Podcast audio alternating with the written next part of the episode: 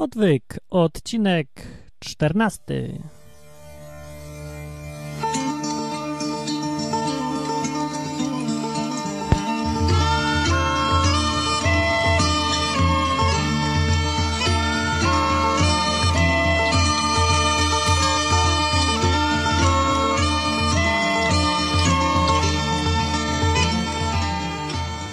www.odwyk.com Odcinek 14 podcastu pod tytułem Odwyk mówi Martin, autor tego podcastu, którego nie było przez ponad 40 dni, przerwa strasznie długa.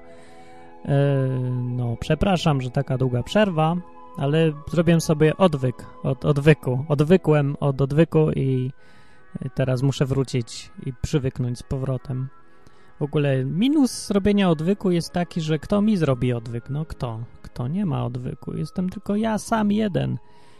I tak sobie ostatnio myślę, że ja, ja się do tego nie nadaję. Kompletnie. Wiecie dlaczego robię podcast pod tytułem Odwyk? Taki podcast o Bogu, w którym się mówi inaczej niż e, ryzykowie, radiomaryjni, różni ludzie i inni też zupełnie inni fanatycy. Dlaczego ja to robię? Dlaczego? Ja się do tego nie nadaję. Dlaczego ja mówię o ewolucji? Przecież ja nie jestem żadnym ekspertem. Ja nie studiowałem ani biologii, ani się na genetyce nie znam tak bardzo. No dlaczego ja to robię? I znalazłem jeden tylko powód, dla którego ja to robię. Bo nikt inny tego nie robi. I to jest wstyd i hańba dla wszystkich tych, którzy mogliby, a nic nie robią. Którzy mają wiedzę większą niż ja, i piszą tylko w komentarzach, zresztą dobrze, że piszą w komentarzach na stronie Odwyk różne uwagi bardzo trafne, ale może fajnie by było, jakbyście też to zrobili, albo nie wiem, może możecie wy coś powiedzieć, a ja to puszczę, na przykład tutaj, na temat Biblii, na temat Boga, na temat ewolucji albo kreacjonizmu, no bo dzisiaj właśnie jest odcinek kolejny na temat ewolucji. Dla tych, którzy pierwszy raz słuchają tego podcastu, wyjaśniam i informuję, e, że mówię o ewolucji co trzeci odcinek mniej więcej, dlatego że uważam, że to jest ważne. A tak przy okazji znam całą rzeszę może ludzi, dla których e, logika nie jest aż tak ważna, tak bym to określił, i oni mi mówią, dlaczego e, nie wierzą w ewolucję na przykład. Się pytam, dlaczego nie wierzysz w ewolucję? A on mówi, no, dlatego, że wierzę w Boga i Biblia mówi, że nie było ewolucji. Mówi mi. No to pytam się, to dlaczego wierzysz, że Biblia jest prawdziwa? No bo skoro ewolucji nie było, to znaczy, że Biblia ma rację. No i teraz gadaj z takim człowiekiem, który sobie wpadł w takie błędne koło i wierzy dlatego w Boga, że ewolucji nie było. No.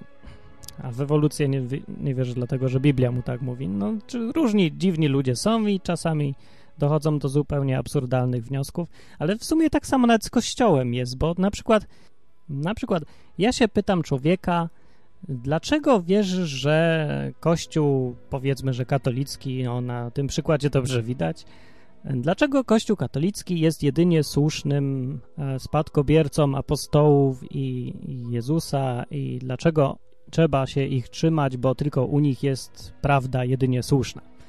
No i ktoś mówi, no dlatego, że y, święty Piotr był pierwszym papieżem i że im Jezus zostawił to i, no bo oni tak mówią, że są. No, bo Biblia tak mówi, mówią. Nie, najpierw mówią, że Biblia mówi, że był. To ja się pytam, skąd wiesz, że Biblia tak mówi? No on mówi, no bo tak mi powiedzieli, że w Kościół tak czyta Biblię i tak se zinterpretował Kościół. No i z tego wniosek jest, że Dlatego Kościół jest jedynie słusznym kościołem, Kościół katolicki, bo interpretacja Biblii tak mówi. Jak to zrobił tą interpretację? No Kościół katolicki. No to takie trochę też mm, dziwne wnioskowanie w kółko. No tak jakbym, równie dobrze ja mogę powiedzieć, że e, to, co ja mówię, że Biblia mówi, to jest słuszne, bo ja na przykład mogę zupełnie no, zupełnie inną interpretację zrobić. Na przykład, że Ziemia jest płaska albo cokolwiek innego. Wymyślę sobie zupełnie arbitralnie i powiem, że to jest jedynie słuszna prawda. A ktoś przyjdzie i zapyta, a skąd wiesz? Ja mówię, bo Biblia tak mówi. A on zapyta, a skąd wiesz, że twoja interpretacja, że Ziemia jest płaska jest słuszna? No bo powiem, no bo, bo ja jestem jedynie słusznym i nieomylnym tutaj. A on powie, ale jak to jesteś ty jedynie słusznym? Gdzie tak jest napisane? Mówię, że Moja interpretacja Biblii tak mówi. Znaczy, ja nie mówię, że moja interpretacja, ja mówię, że Biblia tak mówi. On mówi, a to dlaczego akurat twoja interpretacja jest słuszna? To ja mówię, no bo Biblia mówi, że moja interpretacja jest słuszna. A on znowu mówi, ale skąd wiesz, że ta akurat interpretacja, że twoja interpretacja Biblii jest jedynie słuszna, jest słuszna? A ja mówię, no bo, bo ja jestem nieomylny, bo tak mówi interpretacja Biblii, którą ja mówię, że tak mówi, bo jest nieomylna, bo ja jestem nieomylny, bo stąd wiem, że jestem nieomylny, bo Biblia tak mówi, a stąd wiem, że tak mówi, bo jedynie słuszna interpretacja jedynie słusznego człowieka musi być jedynie słuszna. Koniec. No i to, to mniej więcej tak wyglądają kwestie nieomylności, no, w które ja nie szczególnie wierzę, bo po prostu są braki logiczne. Ale dziś miał być odcinek o ewolucji i będzie odcinek o ewolucji, ciąg dalszy. Ostatni odcinek był cztery odcinki temu, więc przyszła pora najwyższa, żeby znów coś na ten temat powiedzieć. Dlaczego? No dla tych, którzy nie słyszeli poprzednich odcinków odwyku, to w skrócie powiem. Dlatego, że to jest ważne bardzo i istotne bardzo. Bo jeżeli była ewolucja, to Bóg nie stworzył świata i Biblia trochę się mija z prawdą w takim razie. A jeżeli nie było ewolucji, jeżeli rzeczywiście wychodzi na to, że organizmy powstały jakimś dziwnym cudem same, od razu uformowane, no to to by znaczyło, że że trzeba się jakoś do tego ustosunkować, bo widocznie był ktoś, kto to stworzył, wymyślił, zaprojektował i zrobił. Dlatego między innymi ewolucja jest ważna w kontekście Boga. I dlatego też, że nie da się pogodzić Biblii i ewolucji. No da się, pod warunkiem, e, że nie znasz dobrze ani jednego, ani drugiego. Tak jak ktoś powiedział, mądry dosyć, że wszystko jest możliwe pod warunkiem, że nie wiesz o czym mówisz. No to mniej więcej tak wygląda sytuacja z ewolucją i Biblią. No, ale to jak ktoś chce wiedzieć, dlaczego dokładnie, to gdzieś był odcinek cały na ten temat. Znaczy, to jest akurat moje zdanie, ale no każdy może mieć jakieś, może akurat ktoś uważa, że dobre mam zdanie i prawdę mówię i nie wiem, może sensowne. No w każdym razie ja tak uważam, nie czujcie się, że komukolwiek coś narzucam, po prostu mówię swoje zdanie, dlatego mówię, bo nikt inny nie mówi, no ktoś powinien chyba, ja nie wiem, ostatnio się robi taki dziwny, takie przyzwolenie społeczne na zakaz mówienia o tym, w co się wierzy, takie jakby to była jakieś, no nie wiem, tak jakbym się obnażał publicznie albo jakieś dziwne inne rzeczy robił, jak coś, ktoś powie publicznie, że no, bo ja wierzę akurat, że Biblia mówi prawdę, no to zaraz się go wyklina od giertychów i różnych innych nawiedzonych. Nie rozumiem tego. Nie rozumiem, skąd się to bierze. Może po prostu jest tak, że nikt nie wstał i nie powiedział, a dlaczego? A ja będę mówił głośno, co, co mi to tam szkodzi? I nie jestem wcale nawidzony i jeszcze dodatku myślę logicznie, sensownie. No, więc w odróżnieniu od tych ludzi, o których mówiłem na początku, wyjaśniam tutaj, że nie dlatego nie wierzę, że ewolucja miała miejsce, bo mi tak Biblia mówi. Chociaż to by mógł być jakiś tam powód, ale nie, nie, nie. Dla mnie to nie jest wystarczająco przekonujące. Dla mnie bardziej przekonujące są fakty, jakieś konkretne rzeczy, konkretne problemy wynikające z teorią ewolucji. To, co ja tutaj e, promuje, to jest kreacjonizm naukowy, w odróżnieniu od kreacjonizmu biblijnego. Kreacjonizm biblijny to jest taki e, kreacjonizm, to jest wiara w to, że jakiś stwórca stworzył organizmy żywe, e, bo czemu? Bo tak Biblia mówi. Koniec argumentów. No i w sumie ciężko z tym polemizować, jak ktoś uważa, że no bo tak Biblia mówi, no to no Biblia tak mówi, no to co, ja co będę z tobą rozmawiał? Okej, okay, mówi, no to ty wierzysz w to, ja nie, do widzenia. Ale ja mówię o kreacjonizmie naukowym. No to jest taki kreacjonizm, który usiłuje to wszystko udowadniać jakoś, wykazywać logiką, doświadczeniami, takimi rzeczami, które w sumie teoria ewolucji też powinna używać, ale nie używa, bo nie musi, bo skoro wszyscy wierzą w ewolucję, to nie trzeba nic udowadniać, więc tak to mniej więcej wygląda. A właśnie ostatnio e, słuchałem e, audycji, ona była w radiu Zielona Góra, czy jakimś takim. Jest nagranie. Dam, dam linka na stronie www.odwyk.com. Będzie link w komentarzu, zostawię, albo nawet e, w tytule audycji. Link do tego nagrania. To była jakaś dyskusja na temat, czy ewolucja kłamie. I to prowadzący tylko tak podpuszczał dyskutantów, bo przecież to jest oczywiste, że, że ewolucja nie kłamie, tylko to jest jedynie słuszny fakt. No i tak mniej więcej trochę brzmiała ta rozmowa, chociaż się usiłowali silić na jakiś obiektywizm. No z obiektywizmem kompletnie nie wyszło, no bo skoro się zaprasza jednego profesora, który wierzy wyłącznie w ewolucję i dwóch jego własnych doktorantów, którzy też za bardzo nie mogą wierzyć w nic innego i nikogo zupełnie, kto ma pojęcie o kreacjonizmie naukowym, no to, to jak może być z tego obiektywna dyskusja, no. Ja nie rozumiem, dlaczego do tych dyskusji wszystkich o ewolucji i kreacjonizmie nie zaprasza się nikogo, kto ma blade pojęcie na ten temat. No przecież jest Polskie Towarzystwo Kreacjonistyczne. Tam jest sporo naukowców, którzy wiedzą coś na ten temat, a przynajmniej mogą podać konkrety jakieś, konkretne argumenty. W tej audycji, o której mówię, którą słuchałem, ona trwała, nie wiem, ponad godzinę, sporo ponad godzinę. Nikt nie podał żadnych konkretów, nie było żadnych argumentów przeciwko ewolucji, tylko to dyskusja wygląda tak, że przychodzi profesor i mówi no, ja znam dużo doktorów i innych naukowców, którzy uważają, że może ewolucji nie było faktycznie. I to jest jedyny argument, proszę bardzo, przeciwko ewolucji. Zero konkretów. W jednym odcinku odwyku daję więcej argumentów, no jeszcze nie dałem w tym akurat, ale we wszystkich poprzednich mówię jakieś konkretniejsze rzeczy. Na pewno dużo bardziej niż w takich audycjach, no. Wychodzi na to po prostu, że ten mój odwyk, taki mały, amatorski, robiony z braku kogoś lepszego, kto się do tego nadaje, jest chyba jedyną audycją, w której są konkretne zarzuty przeciwko ewolucji. No, przynajmniej jedyną taką głosową, nagrywaną przez kogoś, że ktoś o tym mówi. No bo jest sporo informacji, na przykład na stronach Polskiego Towarzystwa Kreacjonistycznego. Nie wiem, jaki jest adres www creationism.org, czy jakoś tak, nie wiem, ale można poszukać, wpisuje się do Google i się znajduje. No, to dzisiaj będzie parę konkretów następnych, porcja. Następne problemy, jakie mam z ewolucją, z, dlaczego e, w nią nie wierzę. Jeżeli ktoś słucha moich poprzednich odcinków, to pewnie wie już, e, że że po pierwsze większość naukowców, no można powiedzieć chyba, że wszyscy, już nie wierzą w, ten pierwszy, w tą pierwszą wersję darwinizmu.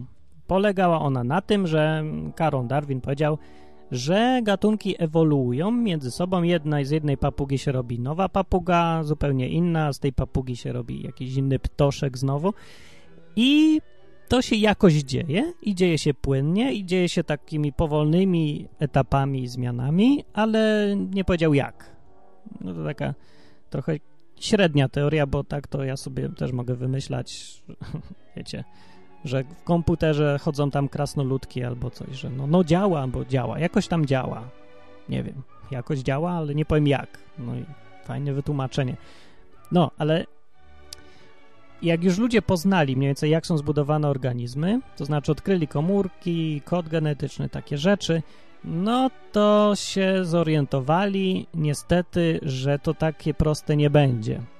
No, że ten Darwin sobie myślał, że to się tak po prostu zmienia i już, a to tam lipa, bo się okazało, że komórki są zabezpieczone w taki sposób, żeby chronić przed błędami w kopiowaniu DNA jest cała kupa mechanizmów, które mają zapobiegać jakimkolwiek zmianom. To znaczy, organizm jest tak zaprojektowany, żeby w warunkach no, takich dobrych, w normalnym środowisku, wszystkie jego dzieci, wnuki, prawnuki zostały identyczne jak przodek. Znaczy, no i nie identyczne, bo jest rekombinacja. To znaczy, o, porównam to do programów tak, właściwie to tak samo jest zorganizowane yy, kopiowanie się organizmów, jak i kopiowanie się programów. Wiadomo, że jak kopujesz płytę CD w drugą płytę CD, płytę matkę w płytę dziecko, to tam są mechanizmy, które zapobiegają powstaniu błędów. Dokładnie tak samo jak i w komórkach. Czyli jak są błędy, to albo są naprawiane, albo ci napisze program, że błąd i możesz sobie wyrzucić do śmieci taką płytę, bo już z niej nic nie będzie. No i mniej więcej ludzie sobie obmyślili taką samą koncepcję, jeżeli chodzi o kopiowanie y, się komórek, jeżeli chodzi o tam zmiany organizmów. Wymyślili, że są błędy. Okay, są błędy. Te błędy uratowały całą koncepcję ewolucji. Stwierdzili, że mutacje się robią. One te mutacje się robią mniej więcej tak samo rzadko, jak i błędy y, w kopiowaniu płytek. No, z tym, że no, większość mutacji jest absolutnie szkodliwa jest kilka, które są nieszkodliwe i są neutralne, a mutacje, które wnoszą cokolwiek nowego, nie ma w ogóle, nie ma wcale. I podkreślam, nie ma w ogóle. Ludzie mówią, że są mutacje pozytywne i mają rację, bo są takie mutacje, które tam coś zmienią w jednym genie i na przykład organizm jest odporny na jakiegoś wirusa czy coś. No dobrze, ale z takiej zmiany nie wyrośnie nikomu skrzydło, ani nie wyrośnie trzecia ręka. Może trzecia ręka to jeszcze wyrośnie, ale nie wyrośnie, nie wiem, rogi. Zupełnie coś nowego, czego nie było w kodzie DNA poprzednio. Nie pojawi się. Nigdy. Nie udało się ani razu, ani pół razu. Nawet samo teoretyczne myślenie o tym, że przez mutację pojawi się nowy organ działający, jest bezsensowne. To jest kompletny nonsens. To jest takie science fiction. No, po prostu to tylko wyśmiać można. No, więcej jest sensu i więcej z realizmu w X-Men albo w wojowniczych żółwiach ninja. Bardzo przepraszam. Właściwie wojownicze żółwie ninja to jest mniej więcej ta sama koncepcja, bo tam się miały wyewoluować, nie? No to to, tak, to po prostu trzeba nie wiedzieć, o czym się mówi, żeby twierdzić, że z mutacji powstanie nowy organ. I tak naprawdę to nikt nie mówi, że powstanie tak szybko od razu przez jedną mutację nowy organ. Ludzie mówią, y, że te mutacje się kumulują. Kumulują się. To znaczy, że no nie powstanie ci wątroba od razu, bo się coś tam zmieniło, tylko że powstanie jakieś taka bulwa w środku, kawał mięsa czy coś, która jeszcze w ogóle nie działa. I potem dojdzie do tego druga mutacja, do tej pierwszej. Ta, ten bulwa się bardziej już w kierunku wątroby przestawi. A potem jeszcze dojdzie 50 nowych mutacji, iż w końcu powstanie wątroba. I tak wygląda mniej więcej teoria ewolucji uczona dzisiaj, i w to wierzy większość naukowców. I co, nie widzicie absurdu tego i ewidentnych błędów w tym całym rozumowaniu? Po pierwsze, to też uzna każdy, kto ma pojęcie ewolucji. E, po pierwsze, ewolucja nie zdąża donikąd, to znaczy, że kumulowanie się mutacji nie idzie w żadnym kierunku. To jest zupełny chaos. To się, błąd to jest błąd. To nie jest błąd ukierunkowany na coś. To jest po prostu, znaczy równie dobrze może z bulwy się zrobić bardziej wątrobopodobne coś, organ, jak też i może się bulwa rozlecieć zupełnie, albo zrobić się z nich pięć różnych innych kawałków czegoś, albo cokolwiek innego, więc ta mutacja nie idzie w żadną stronę. Więc na te 50 e, takich w dobrą stronę idących mutacji powinno przypadać 500 tysięcy idących w zupełnie inne kierunki i przeważnie zupełnie nieudane. Nie wiem, jaki to jest współczynnik, ale na pewno y, tych dobrych mutacji idących w stronę sensowną na pewno jest dużo mniej, powinno być dużo mniej niż tych idących w strony różne, dziwne, złe, nieudane. E, I problem pierwszy, o którym tutaj zaraz mówię, teraz, już od razu, teraz mówię. Konkret przeciwko ewolucji. Gdzie one są? No gdzie? Gdzie są te mutacje? Przecież powinien zostać po nich ślad. Skoro udanych powinno być mniej, co się chyba wszyscy zgodzą, jeżeli ta ewolucja jest przypadkowa i ma być 50 kumulujących się mutacji e, i tych form różnych pośrednich ma być tam dużo, to gdzie są te nieudane formy? Dlaczego nie ma po nich śladu? Nie ma, one znikły, one wyparowały. Nie znajduje się organizmów, które mają takie niedorobione niewątroby. W ogóle nie ma organizmów, w których są organi, organy niesłużące do niczego, albo takie, no usiłuje się na przykład do tego, do tej teorii, do tej koncepcji yy, podpiąć wyrostek robaczkowy i co tam jeszcze, i kość ogonową, no, ale okazuje się, że nawet kość ogonowa jest potrzebna, bo do niej się podpinają mięśnie we wczesnym okresie, kiedy się człowiek formuje, kiedy się płód formuje. Tam jest zaczep mięśni, ona po to jest, ta kość się okazało. Migdałki też uważano, że to jest taki poewolucyjny, taki właśnie organ, który się wyformował, ale do niczego nie jest. Też błąd, bo migdałki są potrzebne jak najbardziej. One chronią przed infekcją, jakieś tam są zabezpieczeniem przed E, tym, że no, tam się gromadzą zarazki i tam jest łatwiej organizm walczy z tym. Nie wiem dokładnie, w każdym razie potrzebne są, to już dzisiaj wiadomo. Dawniej wycinano migdałki, bo myślano, że to, to niepotrzebne. No ale dobra, nawet gdyby uznać, że kość ogonowa i migdałki i co tam jeszcze było? O, wyrostek robaczkowy. Załóżmy, że to są te organy właśnie, które są tam na tym etapie kształtowania się albo zostały no to to jest chyba ciutkę za mało, bo organów w człowieku jest tak dużo więcej. Dlaczego wszystkie są idealnie zrobione, robią to, co mają robić, są dobrze skonstruowane i tylko trzy są takie takie, takie właśnie ewolucyjne. To przepraszam bardzo, ale to świadczy raczej o tym, że był projekt inteligentny, a nie, że to wszystko powstało przypadkiem. To musiało być naprawdę zupełnie. Kto uwierzy w taki zbieg okoliczności? Że na 5000 organów, które tam są w człowieku, różnych drobnych, trzy organy są tylko przypadkowe, po nich tylko widać przypadek, a po wszystkich innych 4997 widać, że one są już gotowe i zakończone. Akurat trafiliśmy na taki etap ewolucji, gdzie wszystko się już jest udane i zakończone i dalej już ewolucji nie ma. Nagle się dzisiaj zatrzymała. Więcej w ogóle e, Ziemia nie wypluwa żadnych skamieniałości organizmów, które by były nieudane. Wszystkie są udane. A te nieudane? A znikły, nie ma. No to właśnie, okej. Okay. To jest pierwszy zarzut przeciwko ewolucji. Nie ma żadnych dowodów na płynne przejścia, nie ma żadnych dowodów na kumulowanie się mutacji. Powinny po tym zostać ślady, nie ma śladów. No jest na to kontrargument taki ewolucjonistów zagorzałych, że no te formy przejściowe były nieudane i dlatego odpadły bardzo szybko, bo, bo, bo co? Bo je dobór naturalny zlikwidował. No, znaczy, że one nie, nie pożyły sobie długo, po prostu, bo one były na tyle nieudane, że zaraz zdechły. Albo nawet się, nie wiem, nie urodziły. No. No, to jest argument, ale on jest bardzo słabo przekonujący, bo tych organ, organizmów powinno być zatrzęsienie. Zresztą, jeżeli umarły, no to, to gdzie one są? No, też powinny zostać. Chwilę żyły jednak mimo wszystko i mo- któryś powinien skamienieć. Co, żaden nie skamieniał na taką ilość? Bez przesady, ludzie, bez przesady taki, taką ciemnotę ludziom wciskacie, no. No to to jest taki jeden konkretny argument według mnie. Gdzie one są? Gdzie są dowody na te przypłynne przejścia, na kumulowanie się mutacji? Następny mam argument powiązany trochę z tym, e, duży problem. Problem się pojawia mm, w momencie, jeżeli pomyślimy o jakimś skomplikowanym organie, takim bardziej, na przykład oko. Oko jest, oko jest dobrym bardzo przykładem, bo oko nie było w stanie się, nie miało jak powstać. No, to miało wyglądać tak. Teoria jest taka, że. O, też weźmy inny klasyczny przykład. Były sobie wiewiórka i one zaczęły, wiewiórki takie, skakać z drzewa na drzewo.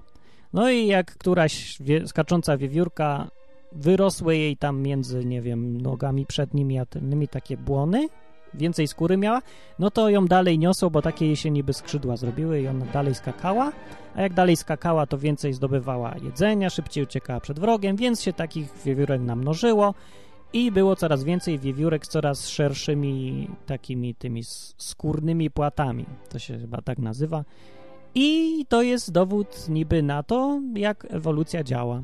No, okej, okay, taki przykład. No, takie proste się wydaje, bo się, jak się myśli o takim czymś prostym, no to, to okej, okay, to ja się zgadzam, mogło tak być, to jest bardzo proste. Znaczy tak, po pierwsze to nie wyjaśnia skąd się dalej wzięły skrzydła, bo w skrzydłach są na przykład pióra. No tego nikt nie zaproponował, jak mogły płynnie powstać pióra, no bo skóra, że się powiększa płynnie, no to jest taki dosyć rzeczywiście oczywisty przykład, ja się zgadzam, ale to pokaż mi, jak powstały pióra. Ale, albo najlepiej pokaż mi, jak powstało oko, bo żeby oko działało, to musi mieć odpowiednie unerwienie, musi mieć mięśnie dobrze przyczepione, musi powstać gałka oczna, musi powstać aparat e, tam, jak to się tam nazywa? No, regulujący ostrość i takie różne tam rzeczy. No, chociażby wystarczy dobrze. Skupmy się na tym, że musi powstać tylko układ e, krwionośny, odpowiednio musi być ukrwione to oko i musi powstać nerwowy też układ cały, bo bez, bez jednego i bez drugiego oko jest bezużyteczne. Jeżeli się uformuje przypadkowo przez te mutacje, przez 50 podrząd mutacji będących, uformuje się tylko układ nerwowy. I cały ten układ nerwowy jest do niczego niepotrzebny nikomu i tylko przeszkadza. Bo tylko tam są jakieś połączenia, które do niczego nie służą, zajmują czas, zajmują miejsce. No i tak, i problem jest teraz taki, że w jaki sposób mogło powstać, mógł powstać organ, który wymaga do e, funkcjonowania kilku różnych rzeczy, które się musiały pojawić niez, niezależnie od siebie. Jak? Wszędzie, tam musiało być gwałtowne przejście, to musiało się jednocześnie pojawić. Jednocześnie. Bo bez jednego elementu w konstrukcji tego to wszystko nie działa. No to jest tak, jakby powiedzieć, że z modela latawca zrobił się samolot Boeing na przykład. No dobrze, no że i teraz mówimy, że zrobił się tak powolnymi przejściami. Najpierw z latawca się zrobił model samolotu na gumkę ze śmigiełkiem, potem z tego się zrobił sterowany radiem, a potem z tego się zrobił Boeing od razu?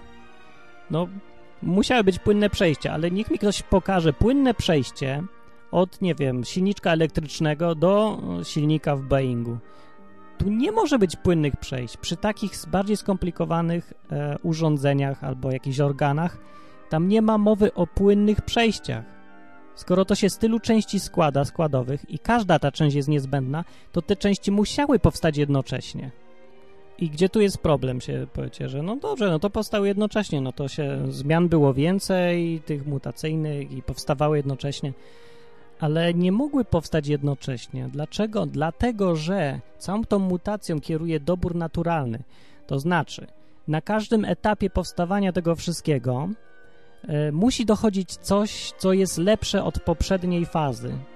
Czyli, że jedna trzecia układu nerwowego wytworzona musi być lepsza niż jedna szósta układu nerwowego. Albo przynajmniej nie przeszkadzać musi to, żeby przeszło dalej, żeby ten organizm dalej funkcjonował i żył. Jeszcze do dodatku miał jakąś przewagę, żeby się zachował do momentu, kiedy to wszystko się utworzy. Czyli ktoś próbuje mi teraz powiedzieć, że przez nie wiem ile, 100 tysięcy pokoleń istniały organizmy, które miały niedorobiony układ nerwowy, niedorobiony układ mięśniowy i układ krwionośny i to wszystko, co się składa na oko, przez 100 tysięcy pokoleń, nie, nie wystarczyłoby, przez dużo więcej niż 100 tysięcy pokoleń, to wszystko istniało, czyli no musiało funkcjonować w jakiś, mieć jakąś przewagę. No jak może mieć przewagę organizm, który ma niedorobione oko, które w ogóle nie działa? Jeszcze musi cały czas istnieć, żeby mieć czas, żeby się dalej dorabiały następne rzeczy, aż dojdzie do końca tego oka i zacznie wszystko dziać. No, ja tego nie widzę. To jest zupełnie nonsensowna koncepcja. Jak mogło tak być?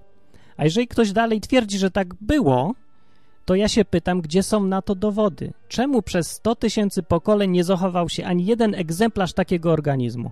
Bo nie ma takich organizmów. To by był dowód na ewolucję. Organizm, w którym istnieje e, na przykład oko częściowe, niedziałające, bo bo na przykład ma już uformowany układ krwionośny, ale jeszcze nie ma nerwowego. To jest, to jest stadium pośrednie i to jest przekonujący dowód na ewolucję. Są takie dowody? Nie ma. Nie ma ani jednego. Pytajcie kogo chcecie, nie ma takich dowodów. To jest argument potężny przeciwko ewolucji. I czemu tego nikt nie mówi? Się pytam. No czemu? Nie wiem, czemu może temu, że większość ekspertów, którzy mówią coś na temat ewolucji, w ogóle nie wie o czym mówi. Może dlatego tylko. Bo może w dyskusjach wszystkich na temat kreacjonizm i ewolucja, no tym, czy rzeczywiście była ewolucja, czy ktoś to stworzył, czy był inteligentny projekt, to nie padają żadne konkrety, tylko jeden mówi, że taki i taki autorytet mówi, że tak było, a drugi mówi oponent, że a inny autorytet mówi, że tak było. No i cała dyskusja na tym się opiera, że się cytuje różne nazwiska na przykład. No to, to jest żadna dyskusja i nic z tego nie ma. Wszyscy ludzie, którzy tak się śmiejecie z każdego, kto podważa ewolucjonizm, to bardzo proszę o wytłumaczenie tego faktu, jak powstały skomplikowane organy w organizmach, gdzie potrzebne jest kumulujących się mutacji, no już chyba kilka tysięcy, bo to musi powstawać jednocześnie, a to powstaje przypadkiem, więc musi być dużo form nieudanych po drodze, musi to dużo dłużej trwać. No na przykład takie, nie wiem, właśnie każdy organ, no, każdy bardziej skomplikowany, każdy, który się składa z różnych, z różnych części. Jeżeli naprawdę uważacie, że to trwało, że te organizmy ciągle istniały, że dobór naturalny ich nie wyeliminował, pomimo tego, że miały niedokończone, niedorobione organy, niedziałające, nie dające im żadnej przewagi, no ale one nie odpadły w wyścigu o przetrwanie, no okej, okay musiały dosyć długo nie przetrwać. Jeżeli z kolei dosyć długo nie przetrwały, to gdzie są dowody, gdzie są ślady, że takie organizmy w ogóle istniały? Bo jeżeli nie ma takich dowodów, to albo wymyślcie nowe wytłumaczenie, y, wymyślcie nowe mechanizmy zmian ewolucyjnych, bo to jest w ogóle niepasujące do rzeczywistości. W ogóle nie dość, że nie ma żadnych dowodów, to jeszcze wszystko świadczy o tym, że tak nie było. Y, no, albo przestańcie się przynajmniej śmiać z ludzi, którzy podważają takie niedorzeczne pomysły. No bo nie wiem, tak na chłopski rozum, po tym co wam tu mówiłem, to czy to ma sens, co mówię, czy nie ma sensu? No chyba ma sens na tyle przynajmniej, żeby się z tego nie śmiać, tylko próbować odpowiedzieć na zarzuty. Nie? Co tu jest śmiesznego, to ja nie wiem naprawdę. To śmieją się przeważnie ci, którzy nie mają pojęcia o tym, o czym mówią, tak jak mówią. Dobra, to był kolejny odcinek o ewolucji na temat skomplikowanych organów. Mówił Martin, teraz spróbuję nagrywać już częściej odwyki. Następny odcinek na temat ewolucji i kreacjonizmu będzie za trzy odcinki, mniej więcej, tak. Zapraszam do dyskusji na stronie www.odwyk.com. Tam piszcie komentarze. W ostatnim odcinku na temat ewolucji było całe mnóstwo komentarzy, 47 i bardzo dobre dyskusje na poziomie na temat konkretnych argumentów. No nie tak jak w różnych radiach, nie przymierzając, więc warto. No. Więc zapraszam na następną audycję, która będzie już pewnie bardziej o Bogu bezpośrednio, może albo o Biblii coś powiem, nie wiem, o czymś na ten temat. Dlatego, że dobrze jest mieć taki odwyk, nie? Odwyknąć od normalnego życia, coś tam posłuchać, jak ktoś coś mówi, nie wiem, o Bogu, o swoich przeżyciach jakichś związanych z, z, z czym? Nie wiem, z czym. Z Biblią albo z przejawami Boga w swoim życiu, o takiego bardziej konkretnego, a nie takiego kościelnego. To mówię ja, Martin i no tyle. Mam nadzieję, że będą następne odwyki. Jeżeli nie, to przypominajcie mi, przypominajcie mi, żebym nagrywał. No, bo człowiek się męczy, zwłaszcza jak jest sam, jak nikt nie chce z nim gadać razem tutaj na tym podcaście. I polecajcie z nami. No to tyle. To pa. To na razie.